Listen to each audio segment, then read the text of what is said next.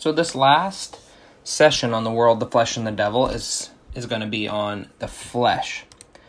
So we talked uh, two weeks ago about the devil as the cosmic enemy of Christianity of of the church. We talked about uh, the world last week as the enemy uh, at the communal level. Right, they're the community that is opposed to us, and lastly, at the last level, is the most intimate. And of course, it's in some ways it's uh, the hardest because it's so close to us. See, this is the enemy at the individual level, and the enemy at the individual level is our flesh. It's our own flesh. It's the enemy within. And that makes it particularly hard. And every week I've talked about kind of these opposing uh, entities or opposing realities uh, at the at each level. And so when we looked at the cosmic, we said, you know, there's there's God and the devil. And these are two opposing beings um, who are at war. That's at the cosmic level. And then at the communal level, you have the church and the world. They're two opposing realities, uh, two opposing communities that are at war. And then lastly, at this most individual level, God shows up again because the opposite of the flesh, this opposing entity that opposes our flesh, is the Spirit, the Spirit of God. And so it's it's really beautiful that at the most grandiose, the most transcendent reality, we have God standing against the devil. And yet, even here, at the most intimate, most personal, most um, internal realities, the Lord is at work as the Spirit opposes our very flesh.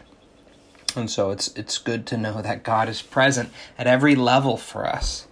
Uh, at every level, the Lord is at work.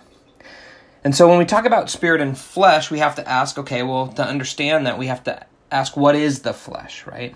But to really understand flesh, we we have to have a, a kind of um, it's a tangent conversation, but it is one uh, I think is vital to understand flesh if we're going to understand this individual enemy, right? This le- this enemy at the level of the individual, and uh, the the tangent conversation we need to have is what is a human, right? If we're going to understand what a human's flesh is, we have to understand what a human is, and so we have to have a biblical background on what humans are. So the question that's that we have to ask is um, how many parts do humans have? What makes up a person, right? What are they made up of? and one spot we can go to is Matthew 22. Matthew 22, verse 37 to 38. Right? Very, very important passage, right? It says this. Remember, a, a someone, a lawyer is asking Jesus, uh, a question, and the question is, What's the great commandment in the law? And Jesus' response, of course, is, You shall love the Lord your God with all your heart, with all your soul, and with all your mind. So Jesus gives us three parts. Three parts. You have your heart, you have your soul, you have your mind. Now, if you know uh, your Bible at all, and if you if you know how, what the notations they make, this is all in caps. And the reason it's all in caps is because it's a quote. And where is this quoted from? This is an Old Testament passage. It's quoted. If you don't know, you should know. This is a very very important Old Testament text. It comes from Deuteronomy six. Deuteronomy six, known as the Shema right? Deuteronomy 6. It's talking about all of uh, these words that are going to be on your heart, all the commandments that will be taught to you by the Lord. And it says this in verse 5 You shall love the Lord your God with all your heart, with all your soul, and with all your might. Not mind, but might. So Deuteronomy 6 actually has another part that we have to add, okay? You've got your heart, your soul, your mind from Matthew 22. Then you've got might here, your strength, right here in Deuteronomy 6, verse 5. Okay, so there's four parts. Where else can we go? most of the people in my circles, I've heard of the tri, the kind of tripartite division of human. Um, what they're talking about is from a passage. Usually, most people don't even know where it's from. It's from First Thessalonians five, the very end of the book. It says this. Uh, this is Paul speaking in five twenty three. Now may the God of peace himself sanctify you entirely, and may your spirit and soul and body be preserved complete, without blame at the coming of our Lord of our Lord Jesus. Okay, so now Paul gives three. He gives spirit, soul, body. So what are we up to now? We have seven. We have um, your mind, your might, your soul, your strength. I guess really six. Soul's repeated. Uh, spirit, soul. We already talked about body. Uh, all these different elements. Okay. Well, where else do we talk about the creation of people, what they are? Of course, we have to go to Genesis. Genesis 2, verse 7, talks about this. The Lord God formed man of dust from the ground and breathed into his nostrils the breath of life. So then we have dust from the ground being a part of us. We know that's a reference to body, but then we have this breath of life. I don't maybe that refers to spirit or soul uh, in in some people's uh, understanding of theology, um, and and so maybe these are repeats. Whatever the case, you have all these different pieces, and they show up in different spots in the Bible. And and the question is, how many parts do it are there to a human? I think the best answer, if we see all these different answers from different people, is that humans are complex. Humans are complex beings that have all different kinds of ways to be divided, that we can think of ourselves, that we can understand what a human is. Uh, you know, we can think about emotion and we can think about uh, rationality and we can think about all these different aspects. We can think about different body parts that make us up. There's all these different ways because we are uh, wonderful creations. We are uh, glorious creations that the Lord Himself made, and so I think there's a, a whole a whole multifaceted view of humans and what what they are and who they are. I think fundamentally, though, when the Bible talks about what makes a human, I actually think Genesis two is is a, a paradigm for us. It really is a, a good way to understand us in terms of parts and like I said, it says dust from the ground and breath of life.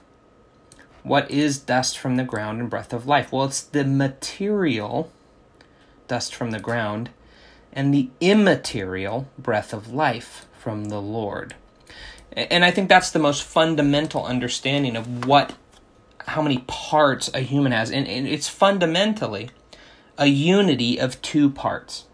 And those two parts are material, there's a material aspect to us, and uh, immaterial. There's a there's an ethereal part to us, a part to us that is not encapsulated just in our body, that is not just made up of our our chemicals in our brain, and uh, there's something beyond that. And I think we can all, um, uh, if you're a Christian, I think you certainly understand that. Um, and here's the thing: the Lord did not me- did not mean for them to be divisible. They are divisible. We know they are because when you die, it says that you go to be with the Lord. Now, obviously, your body doesn't. Your body stays here. It can be buried or cremated or any number of things that can happen to your to your body. Um, but what's really important is that it's not meant to be divided, and that's something that often I think gets missed is even though it's possible that it can be divided, the spirit goes to be with the Lord, the body's left, so we know it's possible. It's not meant to be. The Lord didn't make a mistake when He took dust from the ground and put the Spirit into. We're not uh, Platonic believers, right? The, the the works of Plato is where this idea of the spirit body um, separation being a good thing came from, right? it it unfortunately has led to that kind of escapist theology that says, man, ultimately the goal of Christianity is to just get to heaven when you die. Right? If you can just, you know, hold on as a Christian long enough, then your spirit gets to go be with Jesus and that's the goal. It's not the goal. Actually, the goal the goal of Christianity is new creation. That's where we're headed. That's the point to which we want to get. And what happens in new creation? Fundamentally, if you think heaven when you die is the goal, you miss out on what the importance of what Jesus does is, because what Jesus did was be resurrected. And the hope of the Christian, the actual hope in the New Testament, is bodily resurrection. Why is that important? Because God wanted us to be embodied. It was how He intended us to be. He didn't, like I said, He didn't make a mistake in Genesis by taking dust from the ground. If only He would have just like breathed this breath and it would have become some spirit, that would have been good. Right? That's that's Greek thinking. That's philosophical thinking. That's not biblical.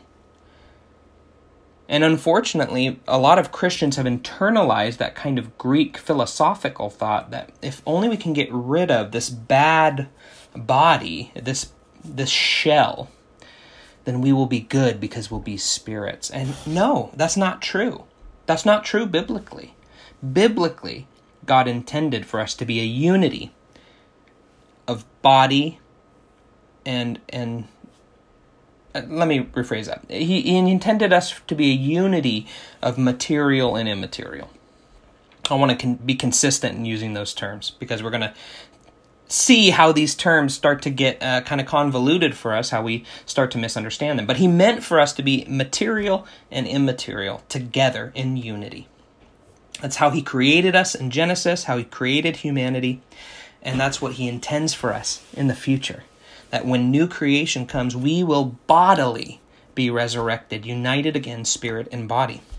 Now it'll be different, right? It'll be we were plant, as Paul says, we were planted perishable, uh, and but when we when we sprout, when we grow, we will become Im, we will have an imperishable body, right? That it no longer will be subject to death, but it is still be an embodied existence, and that's important. And it's important to recognize that that this life, as as hard as it is, as as much suffering can be inflicted in this life, um, the fact that we are finite, the fact that we have limits, the fact that we have these wonderful bodies that let us do what we can do, is a good thing. It's a godly thing. It's what He wanted for us. And so we should care for our bodies. We should they should be important to us. They should matter. We shouldn't have a theology that tells us the physical is nothing and meaningless. Uh, and what's the ultimate sign of that? What is the what is the ultimate uh, acknowledgement of the sacredness and importance of the human body? It's that Jesus took on one. God Himself was willing to put on human flesh. And that to me is the ultimate sign that our bodies are worth something. Jesus is worth something. And he was willing to incarnate, to become flesh. And we should always hold on to that. We should hold on to that as a as a recognition of the importance of our physicality. Okay, so that's the first part. I, I just want to uh, we have to have that conversation. We have this material and immaterial part. And when you're talking about flesh, oftentimes people just assume what you mean is well, this body, it's the body part. If I can just get rid of this body part, the flesh, then I'll be good. And that's not what that's not Bible. That's just our own philosophical interpretation. That's not what the Bible is saying. Okay? Since we're going to have the conversation of spirit and flesh though, uh, we're we have to define some of these terms, okay? So then my next question, what is what is according to the New Testament What's the defining mark of a Christian? The Bible lays out a defining mark. This is the thing that marks people off as a Christian. Now, the way you become a Christian is to believe in Jesus. We know that's true. Uh, that's the way that you enter in, right? You repent and believe. That's the way you enter in to faith, uh, enter in that that faith is what in, you enter into Christianity, how you become a Christian. But there's actually a defining mark on someone who is a Christian in the New Testament. What is that? Well, according to the New Testament, go to 1 Corinthians 12, verse 3. Therefore, I make known to you that no one speaking by the Spirit of God says Jesus is accursed. And no one can say Jesus is Lord except by the Holy Spirit. The Holy Spirit is the mark of a Christian. Without the Spirit, you are not a Christian. If you have the Spirit indwelling you, you are a Christian. That's what this verse says. If you are if you are speaking by the Spirit of God, you cannot say Jesus is accursed. And if you don't have the Spirit of God, you cannot say Jesus is Lord. Right? A mark of a Christian. Let me give you a, few other examples. Acts 2. Acts 2 is a great example. Right? This speech that Peter gives, that's really so impactful for our faith. Peter says this at the very end. He they ask what to do, right? Remember, they're so convicted by the speech that Peter gives, um, by this really almost sermon that Peter gives. Um, they're ready. They're they're ready to to do whatever it takes to be saved. So they ask, "What can we do? What are we supposed to do to be saved?" Peter says to them in verse thirty-eight, "Repent." And each of you be baptized in the name of Jesus Christ for the forgiveness of your sins, and you will receive the gift of the Holy Spirit. That mark that makes them a Christian, that shows they're believers, is them receiving the gift. They have to repent and believe, and that this believing part is connected to baptism, which of course it should be. We don't do a good job of that. I don't need to get into that uh, discussion right now, but we don't do a good job of that nowadays. But repent and, and believe, be baptized, and you'll receive the gift of the Holy Spirit. Once they do the things to become a Christian, they're going to get the Holy Spirit because it's the mark of a Christian. Okay, 1 John 4. Another good passage for this. Right? By this you know, this is verse 2. By this you know the Spirit of God. Every spirit that confesses that Jesus has come in the flesh is from God. Every spirit that does not confess Jesus is not from God. That's the spirit of the Antichrist, right? The Spirit of God confesses that Jesus has come. That's the belief, right? If, if someone confesses that Jesus Christ has come in the flesh, that's the Spirit of God speaking. Now, this is talking obviously about um, testing the spirits, right? Testing the spirits to see whether they are godly or demonic. Um, but the point holds, which is that the confession, which is that belief part, is tied to the Spirit of God. Right? This, this is the mark of a Christian. Okay? So now we've defined these two things spirit and flesh. And I wanted to define both because what we're about to talk to uh, what we're about to talk about really involves both, right? But what's important to know is that the way we use a word in modern English usage doesn't necessarily represent the biblical usage of that word, right? We we can take words that we know and use in English and load with all of our baggage or all of our beliefs about that word. And that doesn't have anything to do per se with what the Bible means by that word.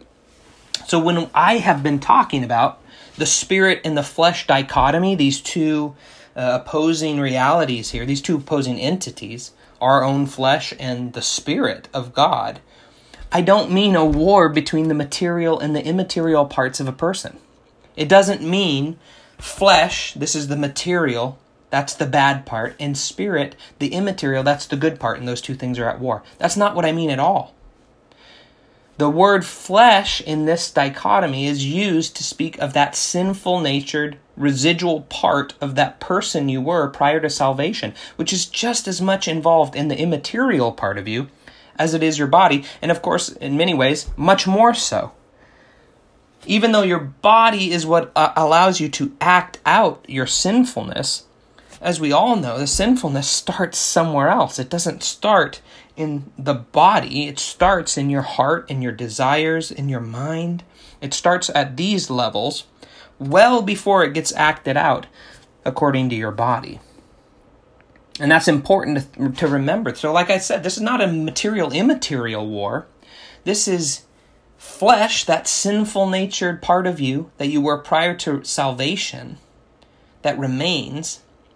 And the spirit part of the dichotomy is not your spirit, it's referring to the Spirit of God. And this is the way that spirit and spiritual are used primarily in the scriptures, right? Spiritual does not mean think better thoughts or do better in the immaterial part of yourself.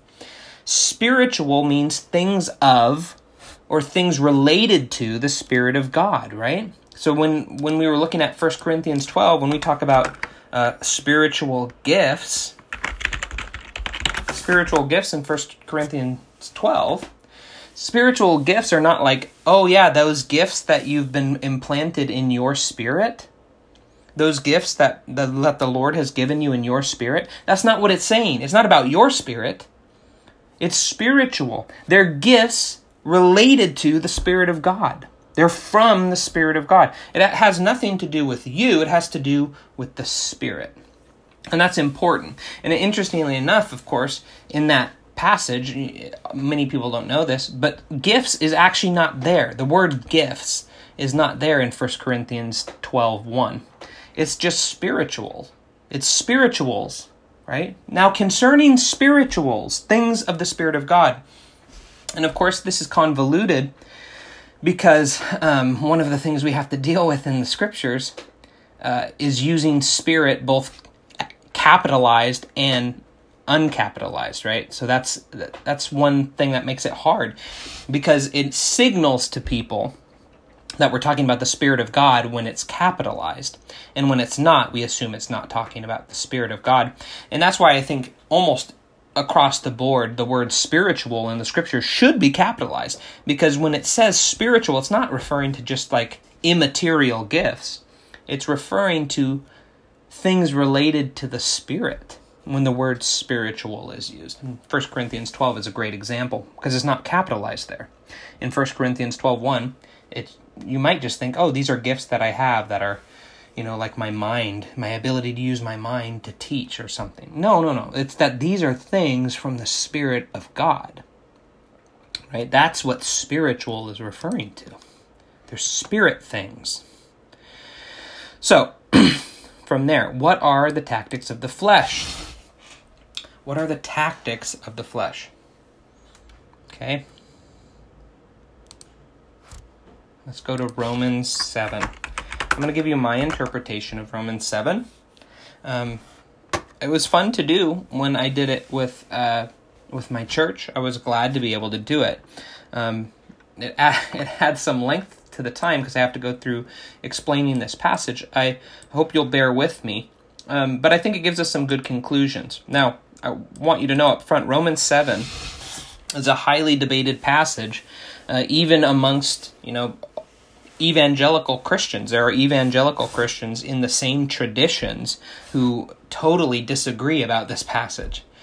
And of course, here's the main question Romans 7, Paul gives this kind of uh, speech about what how hard it is to have these kind of two natures at war. And the question always has been whether he's talking as a Christian we know we know Paul's a Christian, but is he speaking as a Christian, or is he speaking as um, kind of acting like this is what my life was like before Christ, right? Like he's he's he's not talking about that this is still what my life is like. He's talking about this is what life was like prior to being a Christian. This is what life was like when I wasn't a Christian, when I was just a faithful Jew. This is life. Or is he talking about, no, this is what goes on in my Christian experience? so, I'll read it to you.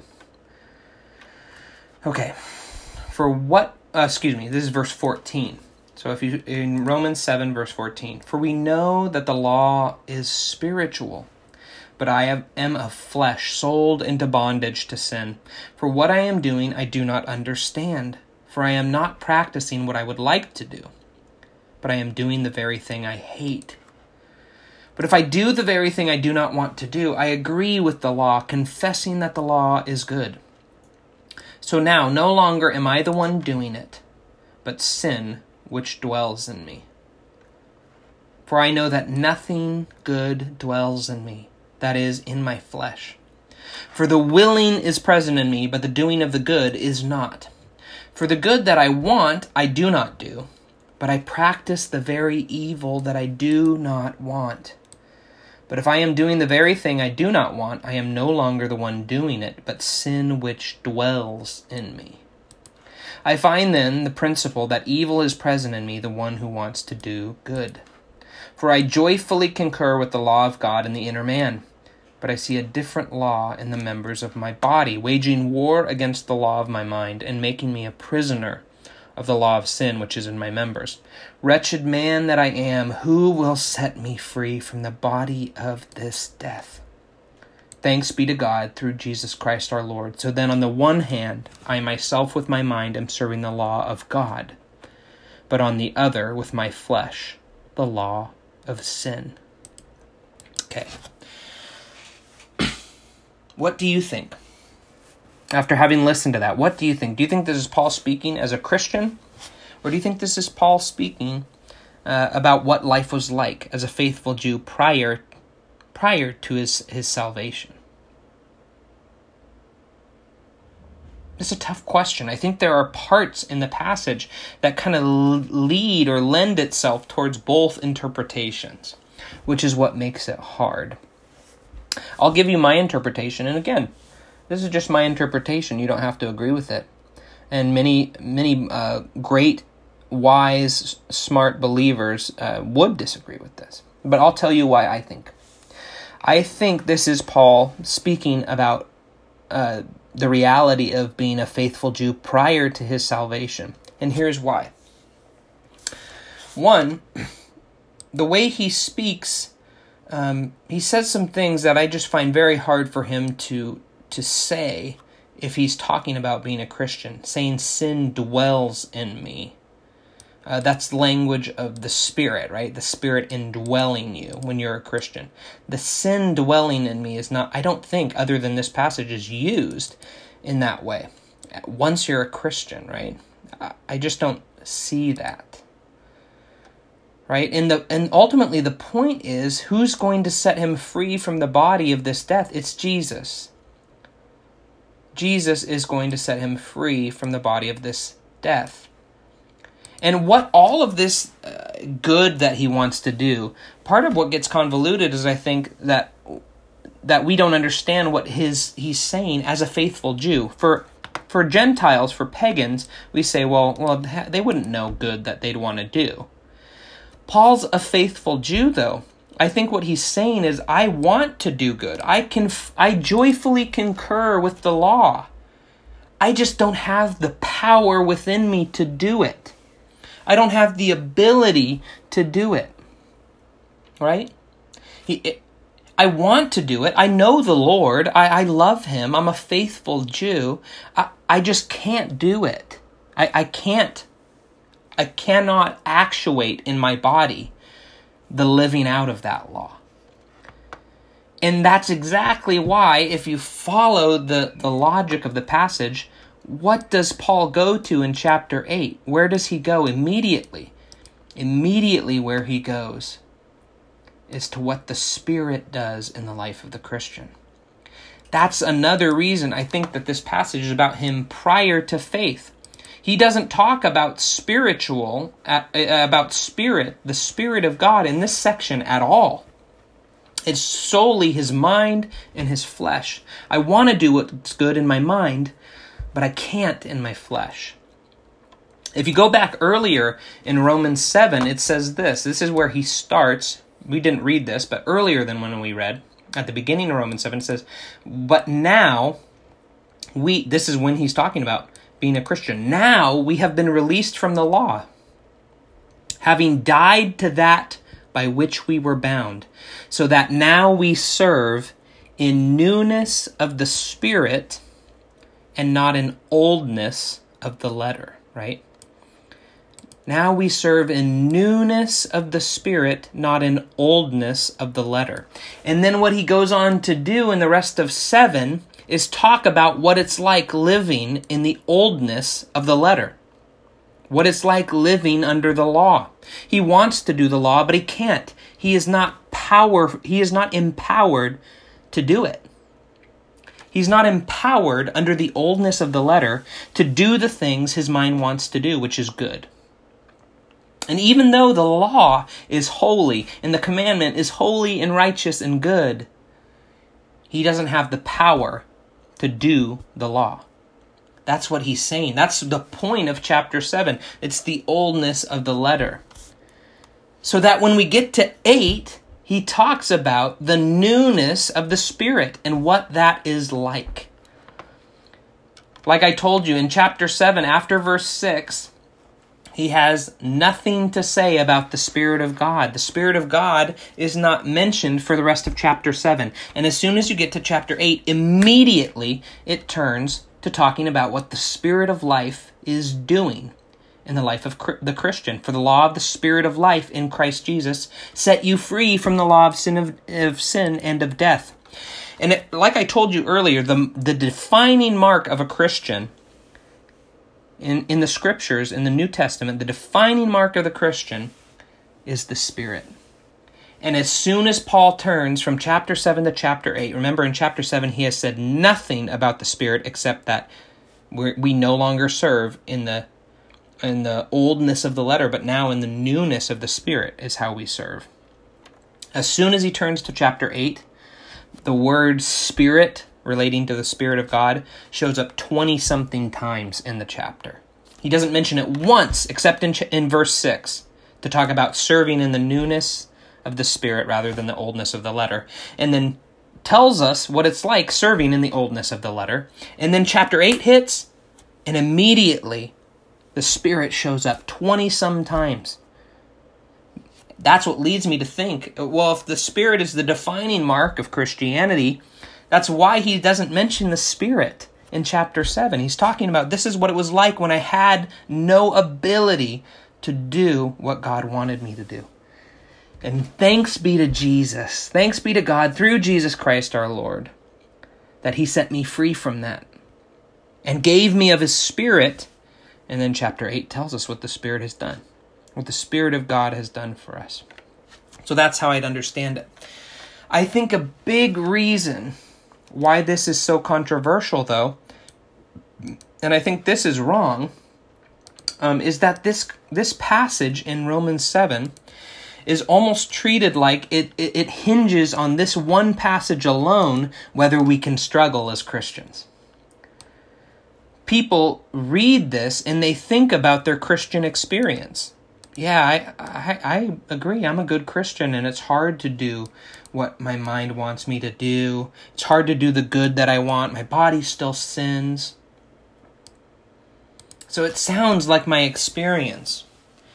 And to that, I would say I, I'm fine with that. I, I agree with that. I just don't think that's the right interpretation of the passage the passage is explicitly, in my opinion, it's Paul talking about what it's like to ha- to not have the Spirit.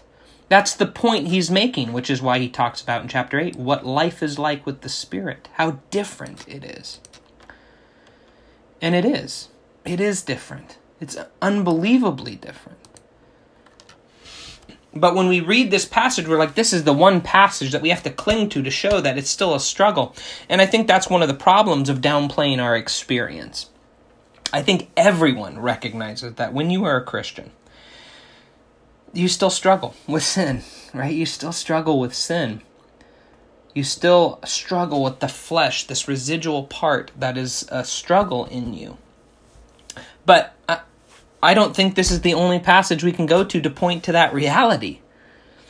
And when this passage is treated like it's the only place we can go to in the scriptures to talk about still struggling with sin, I think that's why it feels imperative to defend this as this is Paul the Christian speaking. Because we have to have a scriptural example example where we can say, we go here and look, look, the Christian life is a struggle. And I don't think that's his point. I think Paul's point is to talk about the unbelievably radical difference between not having the Spirit of God in chapter 7, even though he's faithful to the Lord. He's faithful and he's a Jew who has spent his whole life knowing and loving the God of his people. And even then, it wasn't enough because he lived under the law and did not have the Spirit. But then he says, in a complete radical difference, when Christ gave of his Spirit, when he poured out his Spirit, this is what the Spirit did in me. This is what it he does in you. This is what the Spirit is at work doing in the life of the Christian. And that's important. That's vital. Right? And and maybe it's just my own experience, maybe this is yours, maybe not. But I think sometimes as someone who I I literally don't remember a time when I wasn't a Christian. You know, I, I've grown up a Christian since I was a little kid. I don't even remember not being a Christian. I think sometimes that we we don't those of us in that situation don't know the actual power of the spirit of God and the change that that makes in a life. I think people who have dramatic uh, conversion ex- uh, experiences or conversion stories or if maybe they've you know lived a season maybe lived a long while of life without the spirit I think it's it's easier for them to see uh, how big a difference having the Spirit of God makes. So, for if you if you think about uh, that, I think that's the point Paul's trying to make. There's an unbelievable difference, and Paul's saying, "Guess what? I was a good person. I was a good man. I was a faithful Jew. I wanted to do what the Lord wanted me to do, but I couldn't do it." And then the Spirit was given to me. I believed in Jesus, the Spirit was given to me, and here is what the Spirit did, right? The law, what it could not do, God did, sending His own Son. As an offering for sin, He condemned sin, so that the requirement of the law might be fulfilled in us, who do not walk according to the flesh, but according to the Spirit. And then he goes on to say, Those who are according to the flesh set their minds on the things of the flesh, but those who are according to the Spirit, the things of the Spirit. The mind set on the flesh is death, the mind set on the spirit is life and peace. The mind set on the flesh is hostile towards God. Those who are in the flesh cannot please God. But you, Christian, you're not in the flesh. You're in the Spirit, if indeed the Spirit of God dwells in you. Right? Again, it's the mark, the mark of a Christian. And that's the point. That's the point of this passage. Okay? So, I know I had said earlier, what are the tactics of the flesh? Well, I think one of the tactics uh, of the flesh, and, we, that means what are the, the flesh do that that is against us? What does it operate like? Well, one thing is without the Spirit, we're completely powerless. Completely powerless to fight against the flesh, right? And of course, that's a reality for non Christians. For those of us who have the Spirit, uh, one of the things that the Spirit wants us, uh, excuse me, one of the things that the flesh uh, does is it, it continues to to put this battle on in us, this desire for evil, this desire for temptation. And like I said, I don't think that's the correct interpretation of this passage, but I don't think it's the only spot in Scripture we see this. And we do. And, and even, like I said, you can read this passage and it reflects your own experience. That we have this desire to do good and, and sometimes uh, we, we don't. But unfortunately, I think one of the realities is we're too hard on ourselves as Christians. I think this is not true for everyone, but many times I think Christians have kind of adopted a theology that says they are worthless and meaningless and they are all they're ever going to do is sin and all they're ever going to do is fail. And i think that actually leads us into more sin. I think it leads us towards towards deeper and darker sin. And we'll talk more about that in a little in a little bit. Okay galatians 5 here's some examples of tactics of the flesh. Go to galatians 5 verse 16 There's quite a list. But I say, walk by, by the Spirit, and you will not carry out the desires of the flesh.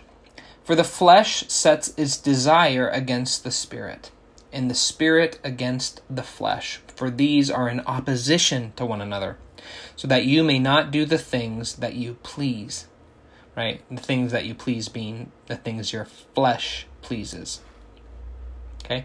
If you are led by the Spirit, you are not under the law. Now, the deeds of the flesh are evident, which are immorality, impurity, sensuality, idolatry, sorcery, enmity, strife, jealousy, outbursts of anger, disputes, dissensions, factions, envying, drunkenness, carousing, and things like these, of which I forewarn you, just as I have forewarned you, that those who practice such things will not inherit the kingdom of God. But the fruit of the Spirit is love, joy, peace, patience, kindness, goodness, faithfulness, gentleness, self control. Against such things there is no law. That is a list of, of deeply evil things that we can all be uh, guilty of. Right? That's a huge list. The tactics of the flesh are, are giving in to all those things at an individual level that we talked about with the world, really. Right? All these things, but they're coming up from inside. They're coming up from inside us. They're not a temptation that's external to us from the world. They're enticing us to do something. It's this internal reality that desires to do those evil things. Okay, Colossians 3.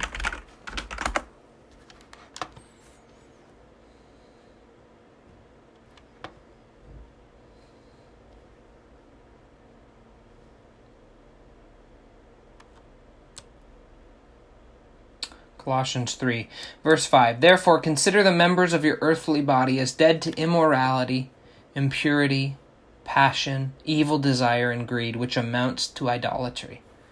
For it is because of these things that the wrath of God it will come upon the sons of disobedience, and in them you also once walked, when you were living in them. But now you also put them all aside anger, wrath, malice, slander, and abusive speech from your mouth. Do not lie to one another, since you laid aside the old self with its evil practices and have put on the new self, who is being renewed to a true knowledge according to the image of the one who created him. That word, uh, they, they translate it here in the NASB, which is what I'm reading as self. It actually says man the word is anthropos, man. Since you have laid aside the old man and have put on the new man. That fundamentally is the distinction we're talking about. This old man, old man with its evil practices, that old man, that's the flesh. This is another way to talk about that spirit flesh di- divide here in Colossians 3. It's a different terminology, but it's the same reality. Lay aside. You but listen, you have laid aside. That's what's important. You aren't that old man anymore. He doesn't say, now it's time for you to lay aside. He says, since you did, since you have laid aside the old man, and have put on the new man. Don't do these things anymore. Put all these things aside. See, the old man fundamentally, fundamentally, the definition of that old man, that definition of flesh, is gone from you. Because you put off, you laid aside the old man, and you put on the new man, the spirit man You've put aside the flesh man and put on the spirit man.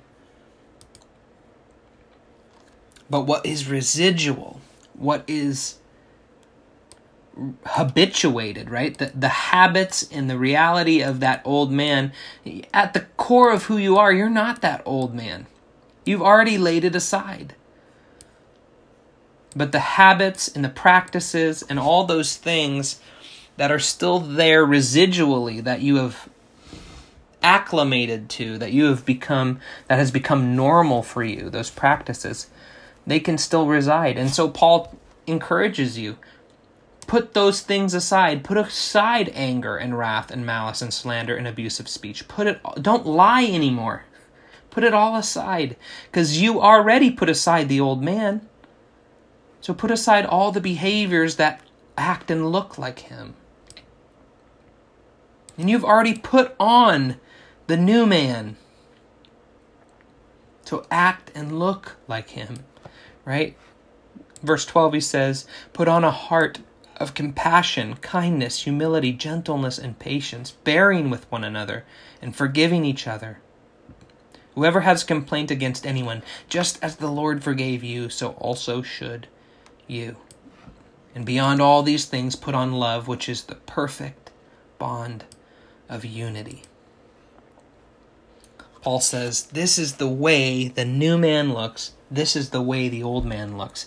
If you're a Christian, you've already gotten rid of the old man. You already are the new man. But you need to put on the behaviors and habit and the habits and the attitudes of the new man and not align yourself with the old man you've already laid aside. But fundamentally, at the most base, we have to remember that the old man is gone. That's the identity piece.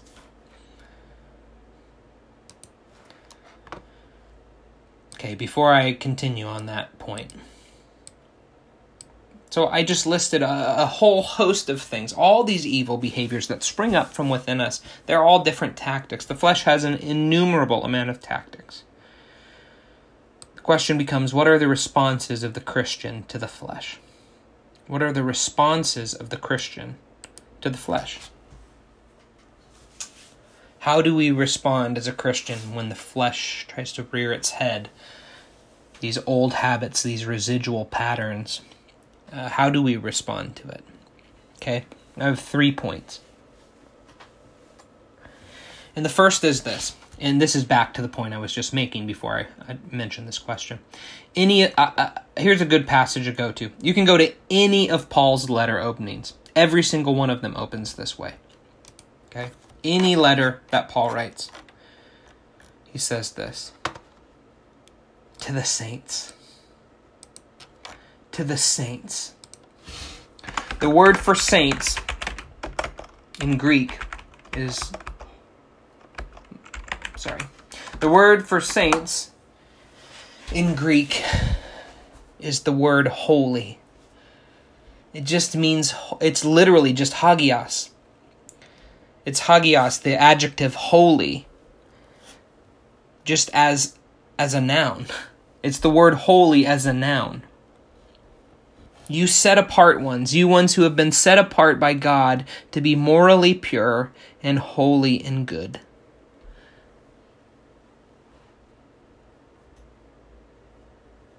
You're saints. What's one of the responses of the Christian to the flesh? At the most basic level, any of Paul's letter openings tell us that if you're a Christian, you're a saint, you're a holy one. And one of our responses to the flesh has to be you have to believe who you are. If you're a Christian, you have to believe who you are. It doesn't matter what church Paul's writing to, it doesn't matter what's going on, it doesn't matter what's happening. Paul refers to them as saints.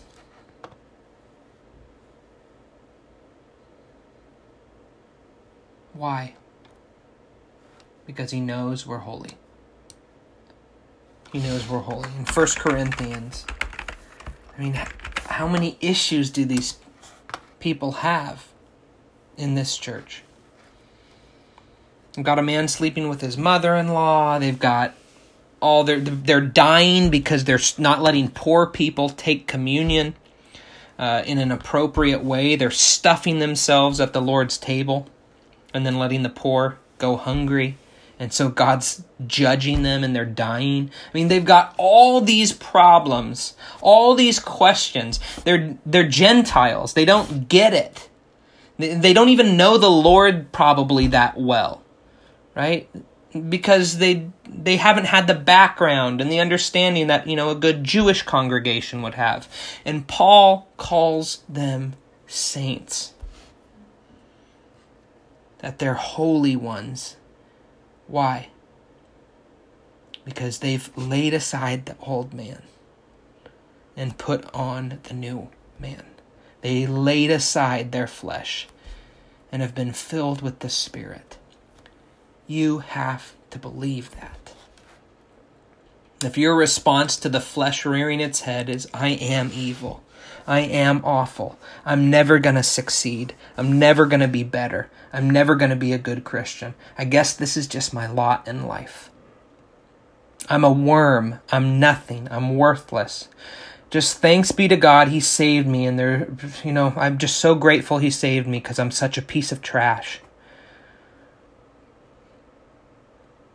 That response leads to death. That response leads to sin. Only way you will conquer it is to believe who you are. Believe that you really are a saint, that you really are a holy one, one who is set aside, set apart for the work of God. And like Paul said in, in Colossians, Colossians 3, you already did it. You already, if you're a Christian, you've already set aside the old man and you've become the new man. You you just need to make your life look like the new man you are. That's the first response. You have to believe. Identity is key. Identity is key. You have to know. You have to believe that you are the person, that you're not just that flesh you're not just the old man, that you have become the new man. Okay, the second response is this Romans 12. Romans 12. Therefore, I urge you, brethren, by the mercies of God, to present your bodies a living and holy sacrifice, acceptable to God, which is your spiritual service of worship. Oh, I've got to mention this while I'm here. What's your spiritual service of worship? What's the the God ordained service of worship that you can do? It's to present your body as a sacrifice. Again, the body is important. Just this is great. I wasn't even going to talk about this, but that's important. The spiritual service of worship, the rational act of worship towards God is what? It's to present your body as a sacrifice. So that your body lives out the faith that you have. That's just a side note. And do not be conformed to this world, but be transformed by the renewing of your mind. Don't be just like the world, which is full of people in their flesh all living together, living out their fleshly reality. Don't be like them, but be transformed by the renewing of your mind, so that you can understand, you can prove what the will of God is, that which is good, acceptable, and perfect. You have to renew your mind. And that's one of the reasons reading Scripture is so important. Reading Scripture is a process by which you disentangle yourself from the world to have your mind renewed, thinking about the things of God, thinking about things that are noble and holy and pure and good. Right? That's the renewing your mind, giving the flesh the flesh space to think and control your thoughts and your mind, that's where the flesh wins its victories. It's because you allow the evil to saturate in your mind and in your heart. And that's when your body will act out those things. As it as it just permeates you when you when you obsess and think and and um, dwell on those things. You have to have your mind renewed. You have to have your mind renewed to think the thoughts of God. And one of the best ways to do that, of course, is to read your Bible so that you can know what He's like, know how He thinks, that you can know what God finds good, acceptable, and perfect, according to this verse. That's the second. So believe who you are, renew your mind. And interestingly, the last one and this is interesting because it's different. Like I told you, the, their responses are different The responses are different based on where these things are coming from, right?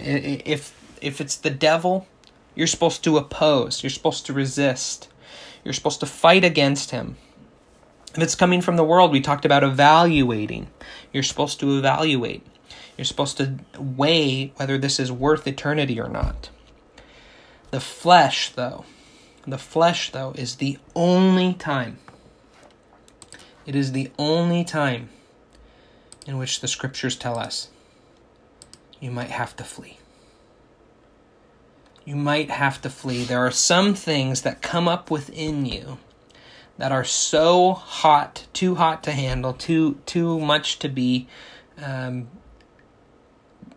too much to deal with for a person that they they should flee. That they should flee. Right?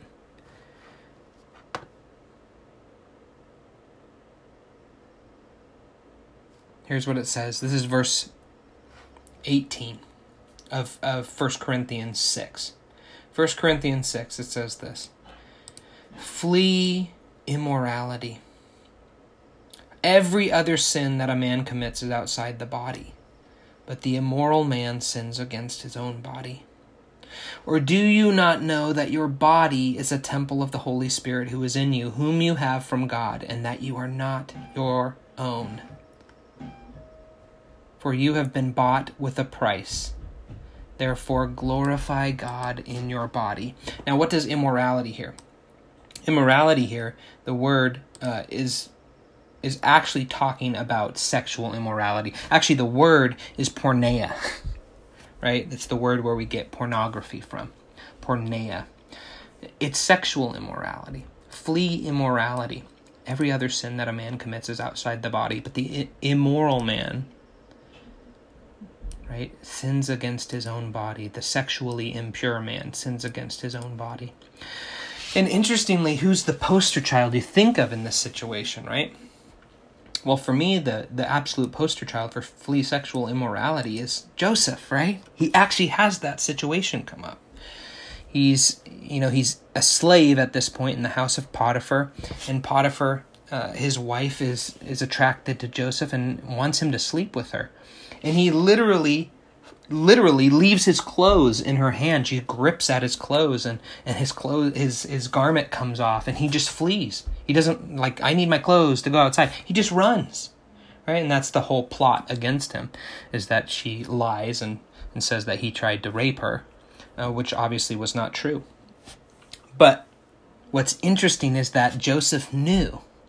Joseph, who is a, a, a consummate good holy, righteous person before God. There's he, he's a good man.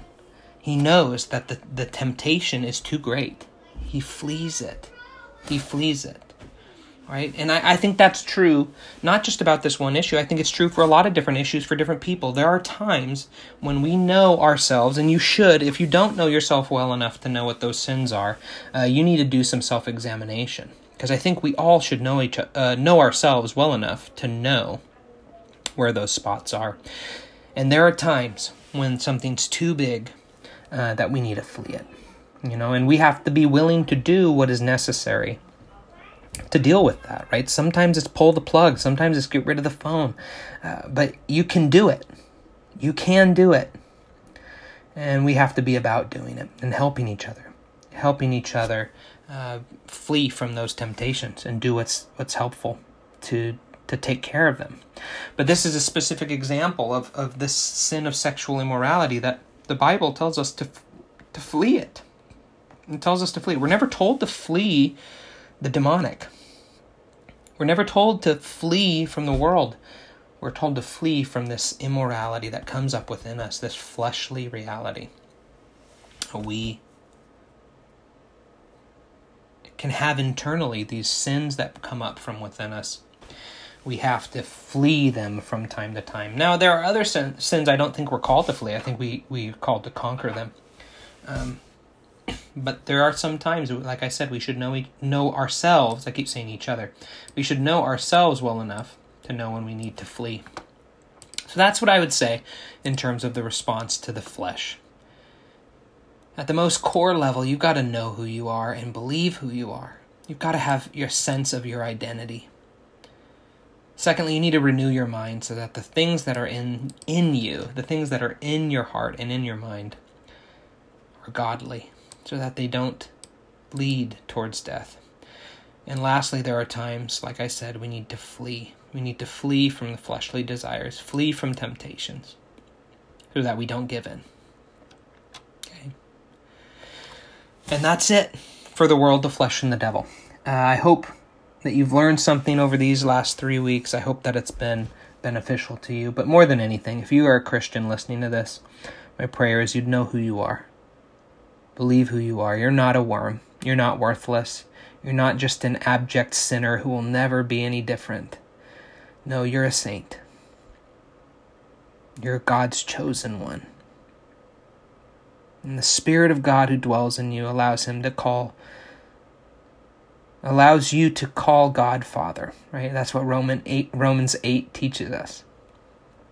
Right? It is the Spirit of God within us that allows us to call out Abba Father. Believe who you are today, Christian.